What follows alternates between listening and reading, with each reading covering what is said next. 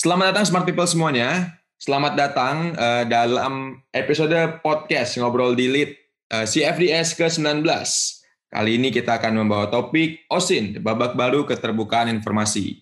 Jadi ini Smart People, dengan semakin berkembangnya teknologi informasi, jadi kan memang akses masyarakat terhadap segala informasi yang ada di internet itu pun juga menjadi semakin terbuka dan semakin bebas.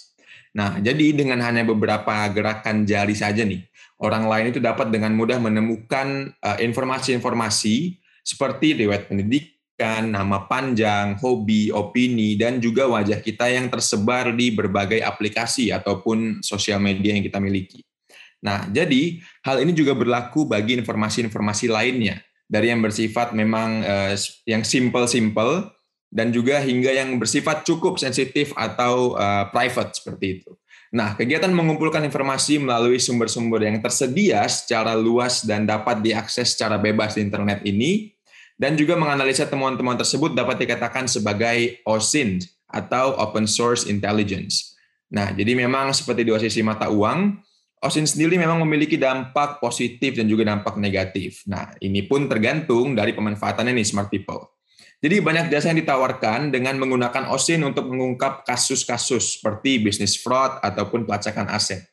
Namun, jika data tersebut jatuh ke tangan yang salah, maka tentu dapat disalahgunakan seperti misalnya dijual di situs gelap dan beberapa hal lainnya. Jadi di era di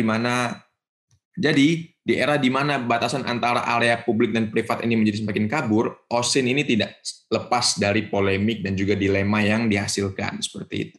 Nah, jadi seperti biasa Smart People, kita akan ditemani oleh Mas Adat dan juga Mbak Ines. Halo Mas, halo Mbak. Halo. Halo, halo. Oke, jadi kita akan langsung saja nih Smart People membahas lebih detail dan juga lebih dalam mengenai OSIN. Nah, jadi untuk yang pertama banget nih, menurut Mas Adat dan juga Mbak Ines, kira-kira OSIN atau Open Source Intelligence itu apa sih Mas, Mbak? Dan juga bagaimana cara kerja dari OSIN ini sendiri untuk mengumpulkan dan juga menganalisa data-data dari targetnya seperti itu. Dan juga kira-kira siapa nih yang menggunakan OSIN ini untuk keperluan-keperluan tertentu? Silakan Mas, Mbak. Siapa duluan nih Mas? Ines aja duluan, Ines. Oke, OSIN. Jadi kalau OSIN tuh benar kata Aldo tadi, it's open source intelligence. Sebenarnya kalau aku sih lebih suka nge-tackle-nya dari intelligence itu sendiri. Apa sih intelligence itu? Intelijen kan? Nah, jadi intelijen tuh kalau kata dosenku tercinta, Bapak Riza, yang selalu terpuji namanya, itu adalah any and all kind of information. Jadi semua informasi itu bisa merupakan bentuk suatu intelijen gitu.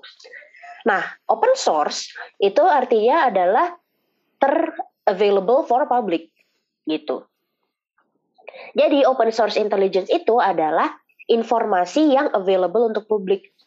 Sehingga tuh bentuknya banyak banget Smart People. Jadi kalau cuma Smart People dengar kata intelijen terus yang diingat militer, terus abis itu kayak dokumen, itu tuh enggak banget. Bahkan Smart People story kalau hari ini bangun pagi di rumah aja, itu tuh udah merupakan suatu informasi gitu. Terus kayak open source intelligence itu sendiri sih menurut aku bukan sesuatu yang baru ya.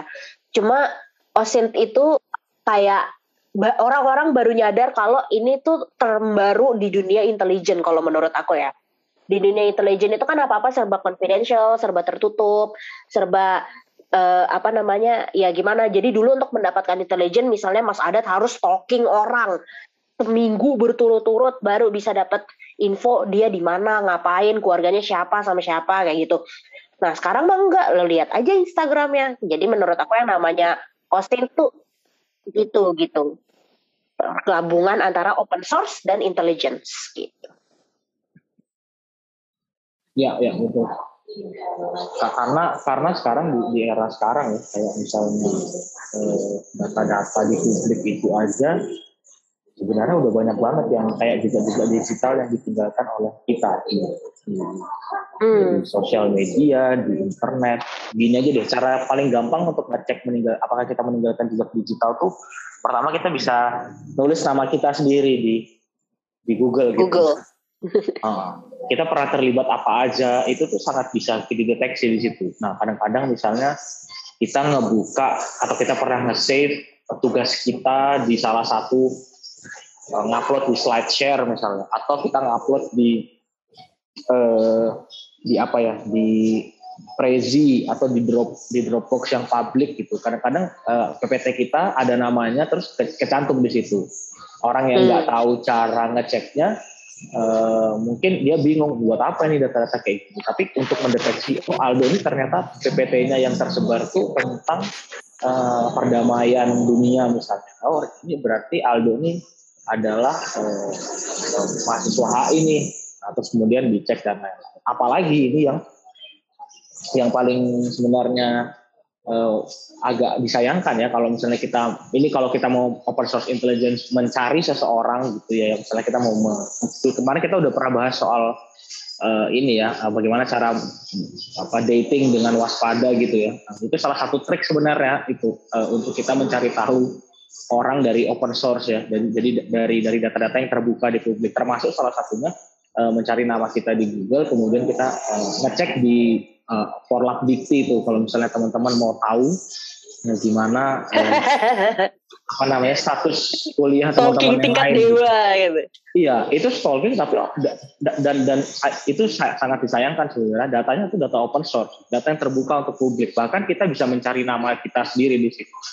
Kalau mencari namanya si A gitu dengan nama lengkapnya itu bisa ketahuan bahkan ada di mana, dan ketika itu kita bisa tracking, oh sekarang dia tuh udah pindah dari kuliah ini ke kuliah ini, oh sekarang dia tuh udah lanjut dari kuliah ini ke kuliah ini, dan itu tuh menurutku sangat berpengaruh dalam model investigasi open source macam ini intelligence. Dan itu caranya banyak banget karena open source ini kan ya, kalau misalnya di dunia teknologi ya, Linux itu kan open source ya, dan bisa dikembangkan oleh siapapun, dimanapun. Maksudnya dia punya keinginan seperti apapun itu sangat luar biasa lah. Ya namanya juga open source, nggak seperti misalnya kita mau mengembangkan teknologi-teknologi yang sudah paten gitu. Sehingga memang peluangnya sangat besar dan kita nggak pernah tahu batasannya. Gitu. Sehingga cara bekerjanya pun kita nggak bisa pernah apa. Ya mungkin kita bisa ngasih contoh yang seperti Ines tadi bilang. Beberapa hal, bagaimana mungkin cara menginvestigasinya, bagaimana cara mencari data dari sini, tapi nggak ada runtutan yang jelas gitu ya sebenarnya kayaknya. Iya, betul. Ini harus nggak ada stepnya. Kita bisa mulai dari apapun informasi yang kita dapat. Kita punya nomor HP, kita bisa mulai dulu. Atau kita mau meneliti dari emailnya misalnya begitu. Bahkan saya bisa mencari nomor HP seseorang dengan mengetahui alamat emailnya aja. Banyak banget cara-cara kayak gitu di data-data Google aja, sekedar di Google aja itu sangat mudah. Sehingga kalau kita bicara soal cara kerjanya ya, kayaknya memang luas banget ya, Nes ya. Aku nggak tahu kalau misalnya presisinya ini sebenarnya digunakan untuk apa kebanyakan. Mungkin Ines juga bisa sedikit cerita. Sebenarnya tuh OSIN tuh yang paling common ya bagi kita semua, menurut aku ya. OSIN tuh paling sering dipakai untuk jurnalisme kalau setahu aku. Kayak ya jelas lah, misalnya kayak apa sih yang terjadi? Oh ya udah coba dicari apa, terus abis itu dari Instagramnya, dari storynya, apa segala macam untuk mengungkap cerita-cerita kayak gitu-gitu. Nah tapi kayak aku dulu pernah kerja di kantor detektif gitu kan. Oh iya. Bukan kartu. Semua pernah. Jadi tuh gini, waktu itu tuh aku adalah orang yang sangat peduli banget sama social media. Tapi maksudnya peduli banget tuh aku gak punya. Karena aku takut waktu itu. Nah waktu itu aku kerja di detektif itu, salah satu kerjaannya ada namanya media komprehensif kayak gitu.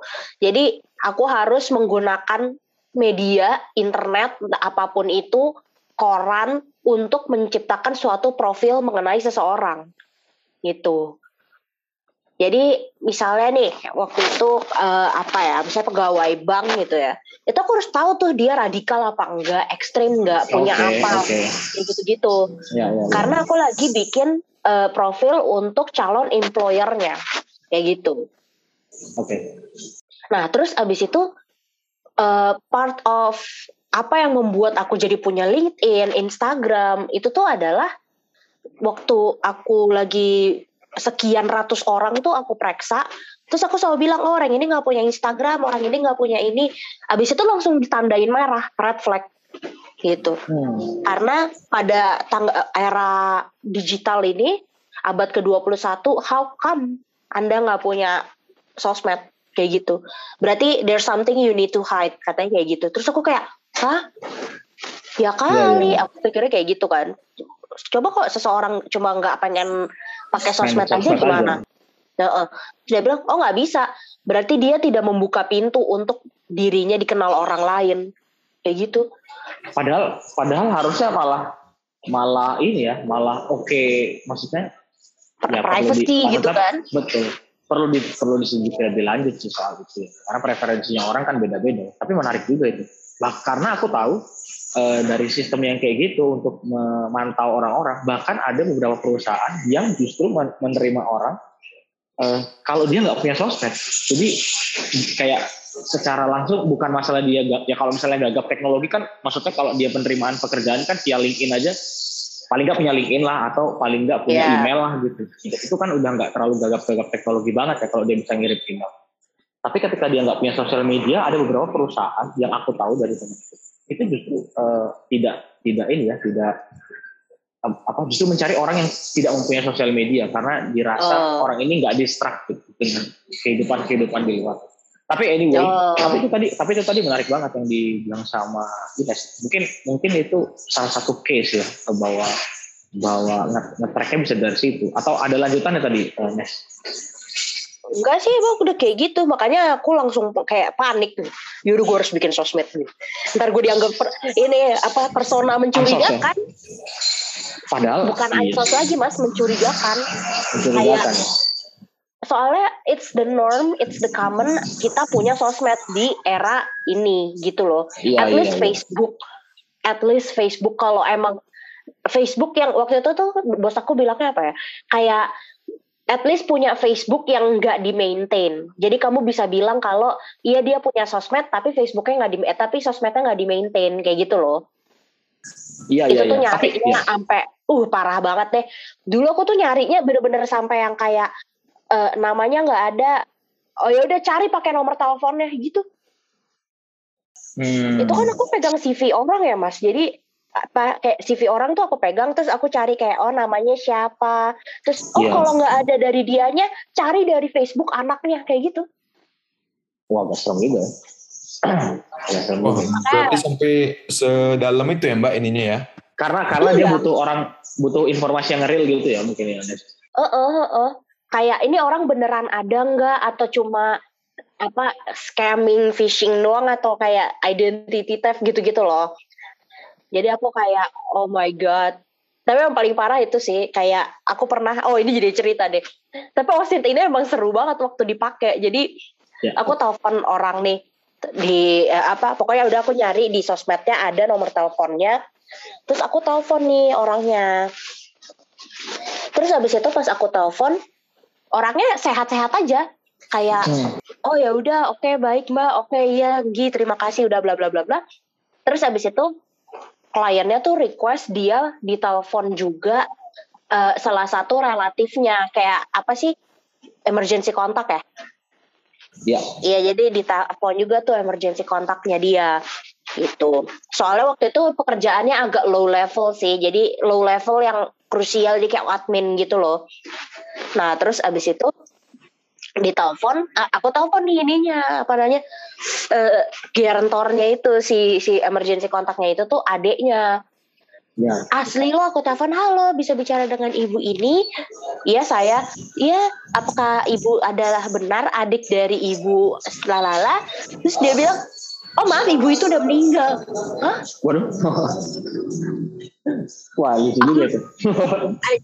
I just talked to her like a few seconds ago gitu loh. Ini maksudnya kayak, ini adalah statement meninggal, statement apa namanya, yang udah malas peduli sama orang itu, atau beneran literally meninggal?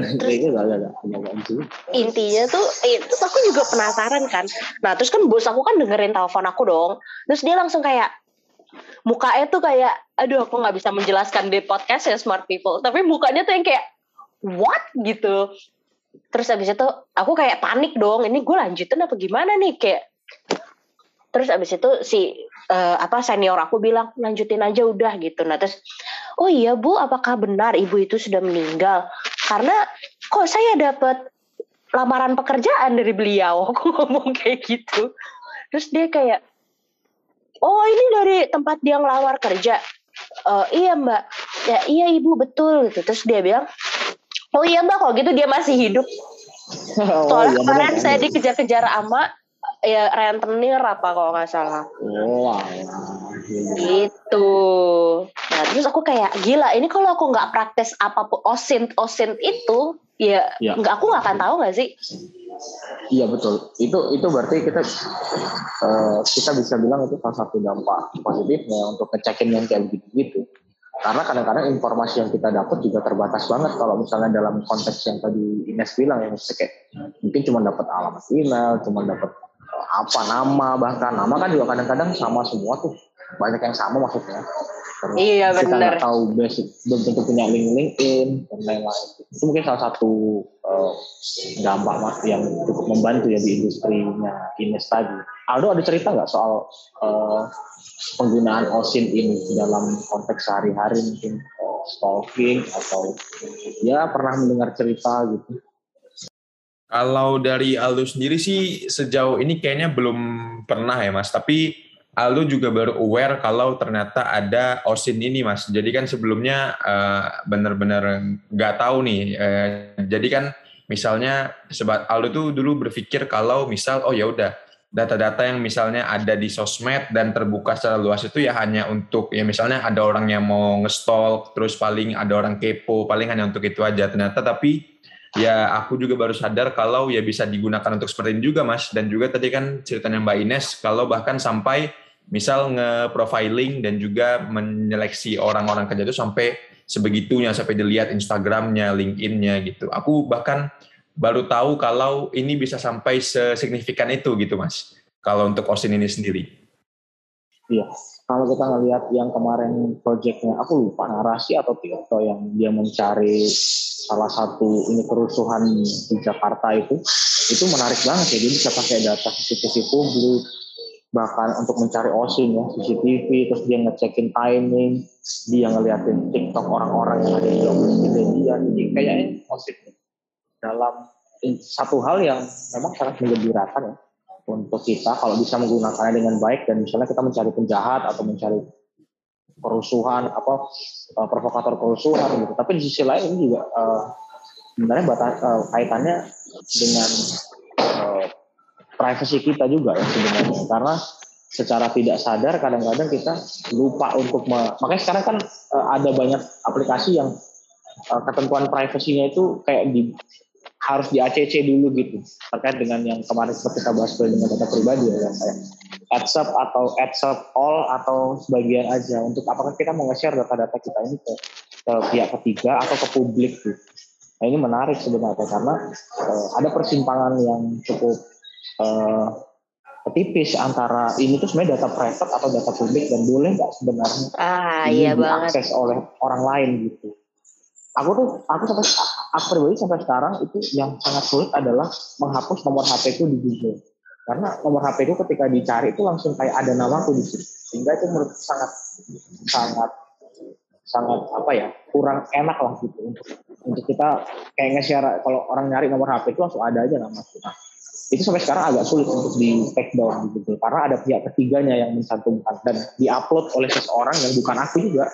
Jadi kayak pernah jadi kontak narasumber gitu, tapi di-upload di situ, tapi sebagai PDF. Dan PDF kan kalau misalnya di-upload kan dia bisa ke teks kan, bisa ke detect teks. Itu kok copy. Dan itu menurutku kadang-kadang bukan kita yang ingin nge-share data itu, kadang-kadang orang lain yang nggak aware sama hal itu, sehingga orang lain bisa menginvestigasi kita ya, seperti yang dilakukan oleh Ines tadi. Meskipun ya, ya kita nggak ada masalah apa, nggak ada masalah apa sih sebenarnya, gitu. Tapi ada kecenderungan seperti itu. Mungkin ada nggak dampak negatif yang paling real gitu, mungkin Aldo dan juga Ines ya, terkait dengan teknologi, bukan teknologi, yang mungkin jenis intelligence atau investigation model ini gitu? Oh ada sih, kalau OSIN yang aku paling tahu tuh yang risetnya ada deh beberapa orang di luar negeri yang dia menggunakan data-data yang ada di Strava untuk mencari di mana military base-nya Rusia, Jerman, sama ada beberapa negara lain deh, gitu deh. Jadi dia nge-track bukan letnan ya, kayak apa sih, personil militeri yang udah tinggi-tinggi gitu. Kadang tuh kalau lari di Strava, mereka lari di satu circle itu aja gitu. Kayak in the middle of nowhere.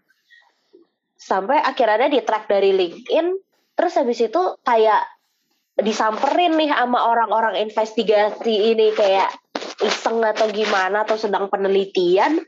Terus habis itu ternyata iya itu adalah military base-nya mereka gitu. Iya. Itu menurut aku kayak gimana tuh, itu rahasia loh gitu. Iya, betul. Rahasia dan itu ternyata dengan sangat mudah ya terungkapnya gitu. Iya, bahkan sampai data yang dia share. Iya, padahal kayak orang kalau lagi pakai Strava gitu, siapa sih yang mikir kalau ntar ketahuan dong rumah gue di sini? Kan ada starting point-nya, terus ada finishing point-nya. Dia balik lagi dari situ balik ke situ. Berarti jelas dong itu rumahnya. Nah, iya, ini aku juga menarik nih. Ini pernah aku alamin sama salah satu dosen tuh. Jadi tiba-tiba pokoknya intinya kita lagi ada tugas atau lagi ada pekerjaan, terus aku bilang sama si dosen ini, yaudah nanti saya mampir aja ke rumah ibu. Wah, nggak usah kalau ke rumah saya, lagian kamu juga nggak tahu rumah saya. Terus aku bilang, tahu bu, kan ibu sering nge-share di Facebook kalau misalnya tag foto. Aku bilang gitu, mah emang ibu bisa tag ya gitu. Jadi kayak dia selalu posting dengan keluarganya gitu kalau lagi di rumah, nah, tapi dia tuh kayak mungkin automatic tag ya di fotonya itu, yang kayak rumahnya itu udah ada di Google juga alamatnya gitu. So di Facebook dulu, iya, geotagging ya. Geotagging. Jadi itu kayak, loh kok baru kan ada bu di Facebook. Hah, gimana? Terus dia nanya, lah itu kan ada alamatnya gitu. Itu waktu dipencet, baru pas diklik terus dia nge-link ke Maps gitu. Dan emang exactly rumahnya di situ. Dan setelah itu dia agak nggak tahu sih ya, masih kadang-kadang tapi nggak terlalu sering lagi untuk posting kayak gitu. Dan itu tuh menurutku sangat fatal, meskipun dia mengkontrol pertemanannya dia ya di Facebook ya. Tapi who knows gitu, itu bisa dijadikan macam-macam gitu. Dan itu detail sekali rumahnya di situ, dia foto sama mungkin anaknya, sama suaminya gitu. Dan itu di level yang pendidikannya cukup tinggi ya, maksudnya di level dia seorang dosen. Dan ini awareness-nya juga bagaimana kalau ini soal data pribadi tadi, soal kita sharing data-data yang sebenarnya nggak di-sharing juga. Kembali lagi ke persoalan data pribadi kita nggak perlu di-sharing. Itu tuh, iya, kan, kalau cerita dari aku tuh agak bahayanya di situ. Emang bener sih, kalau mau dipikir-pikir, maksudnya kayak Dok, kepikiran gak sih cuma kamu ngomong kalau aduh panas banget nih di Jakarta, kayak how many people teman ke teman Aldo yang di Jogja yang tahu aja kalau oh berarti Aldo ada di Jakarta sekarang, minta beliin oleh-oleh kayak gitu. Ya betul. Mancing itu mancing. Adalah iya kayak padahal cuma ngomong panas banget ya gitu. Misalnya kayak terik, padahal di Jogja lagi hujan lebat. Berarti kan Aldo lagi nggak di Jakarta, lagi nggak di Jogja. Ya. Itu kalau orangnya emang stalker tingkat atas ya, papan atas itu tingkat dewa. Iya, tingkat dewa pasti sudah menjadi kode-kode dan itu sudah diinvestigasi kemana nih. Tapi kalau menarik, lagi ngomongin soal penggunaan OSIN teh, aku tuh baru nyadar ya kalau cewek-cewek itu tuh serem banget loh. Kalau lagi pakai OSIN ini, kayak waktu itu tuh aku pernah ada kayak ya biasalah namanya juga cewek kan, pasti ngomonginnya apa sih cowok gitu kan. Nah terus abis itu waktu itu aku cuma pokoknya mantanku melakukan sesuatu, terus habis itu aku bilang teman-temanku cuma nanya siapa nama panjangnya, bla bla bla bla bla bla, kan aku bilang gitu. Untungnya 3 kata kan, jadi ini kan kayak spesifik ya. Spesifik. Terus langsung tahu kayak oh iya si ini rumahnya di sini, adiknya ini dia tinggal di sini, ini kayak gitu. Ya udah kita langsung aja ini ke rumahnya deh, kayak ini deh, kayak gitu. Bener-bener kayak serem banget deh. Iya, itu salah satu. Nah ini tadi yang kita mau kita bahas ya. Sebenarnya proses open source intelligence ini sebenarnya cukup layak nggak sih, atau sebenarnya sah nggak sih digunakan? Karena kan mengingat memang kalau data-data yang kayak Forlap Dikti yang tadi aku bilang, kemudian dataku, nomor HP yang aku share, kebetulan di share di Google ada. Nah layak nggak misalnya kita menembus batas dengan misalnya kita buat akun palsu, kita follow orangnya, kemudian dia ACC meskipun sudah di lock, terus kita mendeteksi semua gerak-geriknya gitu. Nah, menurut teman-teman ini secara legal sih kayaknya sah menurut, tapi secara etik kira-kira menurut teman-teman gimana?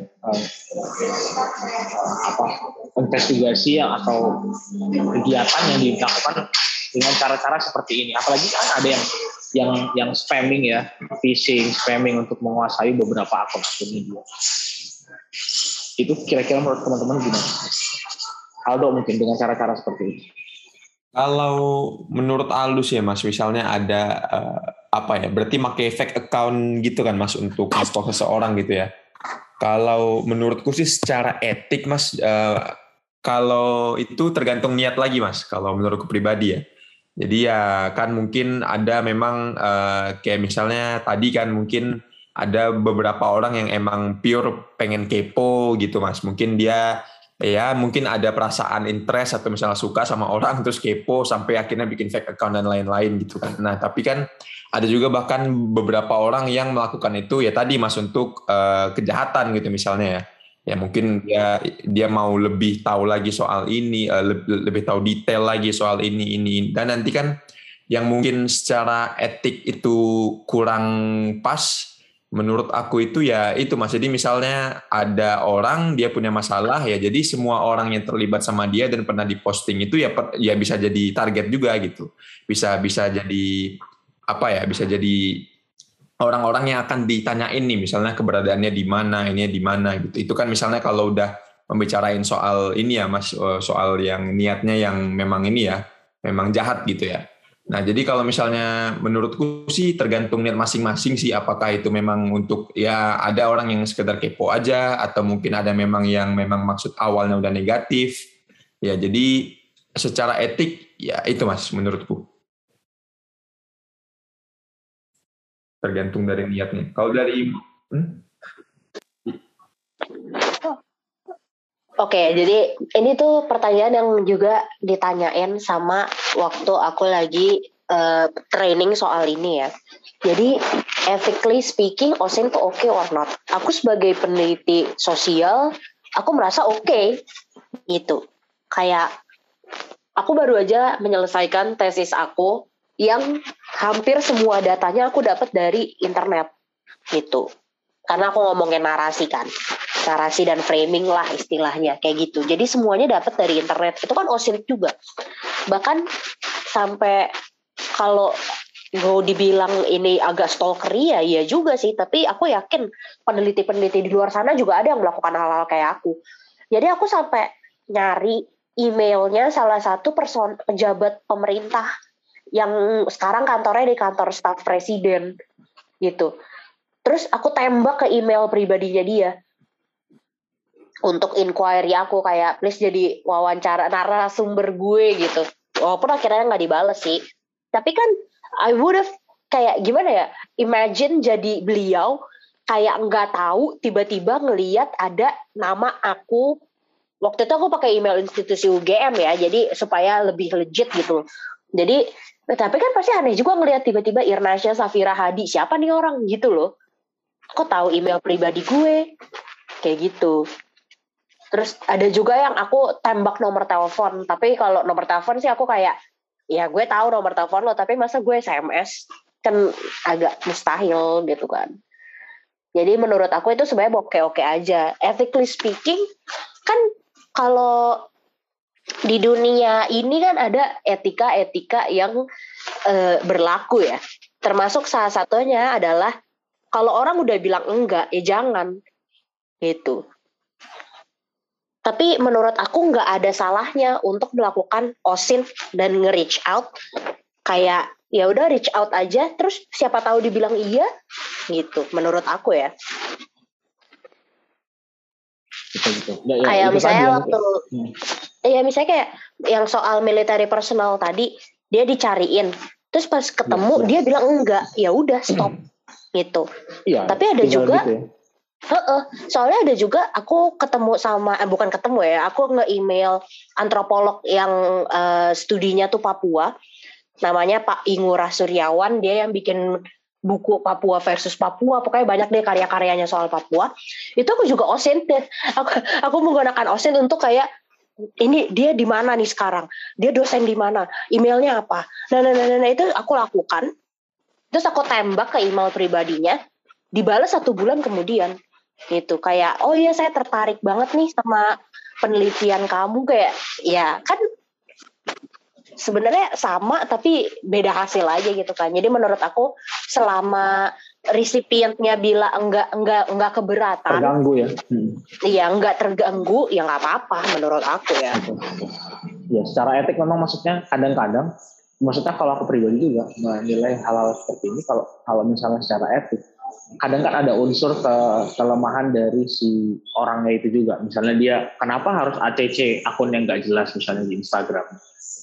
Atau kenapa misalnya dia nge-share kenapa dia Instagramnya publicly. Nah aku pribadi misalnya memilih kenapa Twitterku public dan Instagram tidak public juga karena alasan. Karena menurutku ya opini di Twitter itu lebih menarik daripada di Instagram yang mungkin buat circle-circle tertentu sehingga nggak perlu kita share lah ke yang lain-lain gitu kalau postingan di Instagram. Kalau menurutku gitu karena brandingku nggak seperti itu sehingga ketika ada akun-akun yang aku baru kemarin nih bebersih akun gitu ngeliatin akun-akun followers nih siapa ini kayaknya nggak kenal remove. Dan sekarang kan Instagram kan bisa nge-remove follower ya maksudnya dulu kan awal-awal cuman bisa nge-remove cuman unfollow aja. Kalau yang nge-follow kita nggak bisa remove kan, sekarang kan udah bisa dan sangat membantu untuk hal-hal yang kita tidak inginkan dilihat orang lain seperti apalagi ada close friend dan lain-lain semacam itu sehingga kalau secara etik menurutku ya layak-layak aja sih selama memang ya tadi kalau aku udah menuju ke phishing ya kayak ngasih link-link aneh gitu kemudian orangnya ngeklik akunnya kita ambil atau data pribadi di HP-nya bisa kita ambil. Nah itu yang menurutku udah nggak etis lagi sih. Tapi kalau data yang masih sangat terbuka dan mungkin ada sedikit kesalahan dari orangnya gitu dan tidak mengganggu menurutku sih nggak masalah gitu. Kalau dari aku mungkin kayak gitu. Jadi prinsipnya kalau dari aku pribadi sebenarnya OSIN ini layak ya kita gunakan untuk kehidupan sehari-hari. Betul. Bahkan yang sangat-sangat ringan gitu ya untuk mencari tadi Ines untuk mencari dosen ya untuk mencari kontak orang. Dan sering kali kita gunakan kode CFDS untuk mencari narasumber yang nggak terjangkau gitu sehingga kita butuh mencari cara-cara untuk mencari kayak gitu. Misalnya nyari di LinkedIn orang siapa aja sih yang bekerja di perusahaan ini, itu kan juga part of itu ya, mencari oh ternyata ada ini yang bisa jadi narasumber nih, dia bekerja di perusahaan ini gitu. Itu sangat open source sekali gitu. Karena dia juga open kan data-datanya di LinkedIn dan kita bisa kontak dia menjadi narasumber gitu. Betul. Banyak hal sekali yang bisa dilakukan. Mungkin lebih banyak manfaatnya lah ya kalau misalnya sekarang. Kalau kita ngelihat yang ribet-ribet, masih banyak lagi tuh data-data open source yang sangat detail dan bisa ditarik dan dimanfaatkan lebih jauh gitu. Tapi ada kalau misalnya mau ngomongin OSIN kayak manfaat dan pros and cons gitu, menurut aku consnya juga banyak sih mas. Kayak apalagi di Indonesia, di mana orang tuh waktu itu apa sih risetnya, waktu itu CFDS juga pernah ngelakuin kok, kayak orang Indonesia tuh belum tahu data apa yang boleh dibagi, data apa yang nggak boleh dibagi. Iya. Ya, betul. Itu. Jadi menurut aku ini paradoks banget ya, dimana kayak ini kayak Indonesia tuh menurut aku lagi merasakan betapa serunya internet nih, sehingga kayak selfie pakai KTP aja tuh keren aja gitu loh. Kayak ikut bidan gitu. Kayak terus abis itu ya udah, terus pada saat yang sama ada juga OSIN ini gitu. Aku tuh ingat waktu itu aku lagi waktu itu Indonesia lagi pertama kalinya tuh yang ngubah dari KTP kertas ke IKTP kan. Yeah. Nah terus itu back on 2000 18 kali ya, pokoknya itu ya, terus ya. Habis itu aku tuh seneng banget dapat belangko kartu yang dikorupsi seseorang yang sangat tersohor itu, gitu. Dan aku dapatnya dalam waktu sangat singkat, nggak kayak teman-teman aku yang kayak setahun baru dapat IKTP, ada yang sampai sekarang pun belum dapat, sampai udah males kayak gitu. Nah terus habis itu kayak aku ngepost nih, akhirnya dapat juga IKTP. Kayak gitu. Itu aku lupa loh nyensor nama, kayak alamat, NIK. Itu. Terus sampai akhirnya senior aku yang kerjanya di waktu itu di Pinkerton, kalau smart people nggak tahu, Pinkerton tuh kayak apa ya dia? It's a detective agency juga sih sejujurnya gitu, tapi kayak more like consulting, security consultant gitu. Nah, dia ngomong kayak, "Woi, NIK jangan lupa disensor." Terus aku langsung mikir, langsung aku delete, kayak wow. Gue sebenarnya nggak boleh foto belakang KTP sama sekali, gitu. Apalagi di share di Instagram ya aku yang publik itu, gitu loh. Asli KTP itu yang depan sama yang belakang yang mana sih? Yang depan tuh yang gambar Indonesia. Oh, aku selama ini kiranya itu yang belakang kalau gitu. Yang depannya. Oh. Yang belakang tuh yang pribadi, yang depan tuh Indonesia. Coba itu disurvey ya, kayaknya menarik juga itu. Yang mana yang depan, bagian depan KTP? Jangan-jangan orang-orang kiranya bagian depan KTP-nya nama-nama. Tapi anyway, itu tadi mungkin beberapa pembahasan kita ya terkait dengan OSIN ya, ini menarik banget sebenarnya. Kayaknya aku juga ada ide untuk kemarin mengontak beberapa orang untuk kita bikin kelas pelatihan, bukan kelas pelatihan sih, mungkin sharing soal OSIN ini bisa sejauh apa dengan orang-orang yang sudah menggunakan, terutama di jurnalisme ya. Kemarin kita udah sempat di CFDS sudah sempat kontak, nah mungkin dalam waktu beberapa waktu ke depan kita akan bikin semacam kelas gitu untuk OSIN dan mempopulerkan OSIN ini ke khalayak ramai untuk proteksi diri juga ya. Jadi jika ada ancaman-ancaman dari orang-orang yang mungkin tidak dikenal atau berbahaya gitu. Ada lagi mungkin dari teman-teman untuk closing statement? Apa ya? Apa Dok? Mbak Ines dulu mungkin Mbak. Ya, oke. Jadi kalau menurutku, OSIN ini seperti kayak tajuknya emang bener sih, ini adalah babak baru bagi keterbukaan informasi. Jadi kayak informasi kan selalu ada, dia statis, dia selalu ada aja gitu. Nah, keterbukaan itu kan tergantung kita yang punya informasinya, mau dibuka atau enggak gitu. Kayak misalnya kayak tadi Mas Adat, Twitternya publik, Instagramnya private. Aku kebalikannya. Twitterku private, Instagramku publik gitu. Karena kalau Twitter aku tuh isinya ngeluh aja. Misalnya kayak aku kesandung batu, itu tuh aku ngeluhnya di Twitter. Iya. Justru itu yang ingin aku tunjukkan. Iya kan? Udah aku kesandung batu, itu kan orang mikirnya kayak ngapain gitu kan.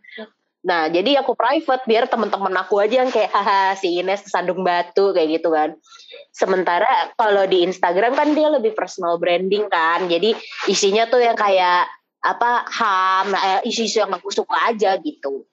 Jadi menurutku keterbukaan informasi yang difasilitasi oleh OSINT ini itu tuh harus membuat kita, demands us untuk lebih wise lagi nih, untuk membuka dan menutup akses informasi ke diri kita sendiri. Menurut aku sih betul, gitu. Betul, betul. Aldo mungkin terakhir. Kalau dari Aldo sih kurang lebih sama ya Mas sama Mbak Ines ya. Jadi memang curang. Kalau menurut Aldo sih Mas Mbak memang ya ini ya apa ya? Ternyata tadi ceritanya Mbak Ines ya soal Strava gitu ya. Bahkan kan itu sama sekali nggak ada yang expect orang lari yang pakai GPS terus biasa sampai ketahuan informasi sesensitif itu gitu. Nah, jadi memang di sini ya apa ya, kalaupun kita terlalu paranoid misalnya, wah nggak mau sama sekali nih mengumbar informasi atau membuka apapun informasi soal diri sendiri gitu ya, itu kan juga nggak baik ya. Contohnya tadi juga dibahas di awal gitu ya, memang sekarang ya lagi-lagi sih ya harus lebih ini lagi, difilter lagi, terus harus lebih kira-kira paham lah istilahnya mana yang harus di-share, mana yang enggak, apa itu private, apa itu yang bisa di-share di publik, kayak gitu. Kalau menurut Aldo sih kayak gitu Mas, lebih hati-hati dan juga mungkin ya dimanfaatkan sebaik mungkin aja Mas OSIN ini untuk hal-hal yang positif, kayak gitu. Sepakat.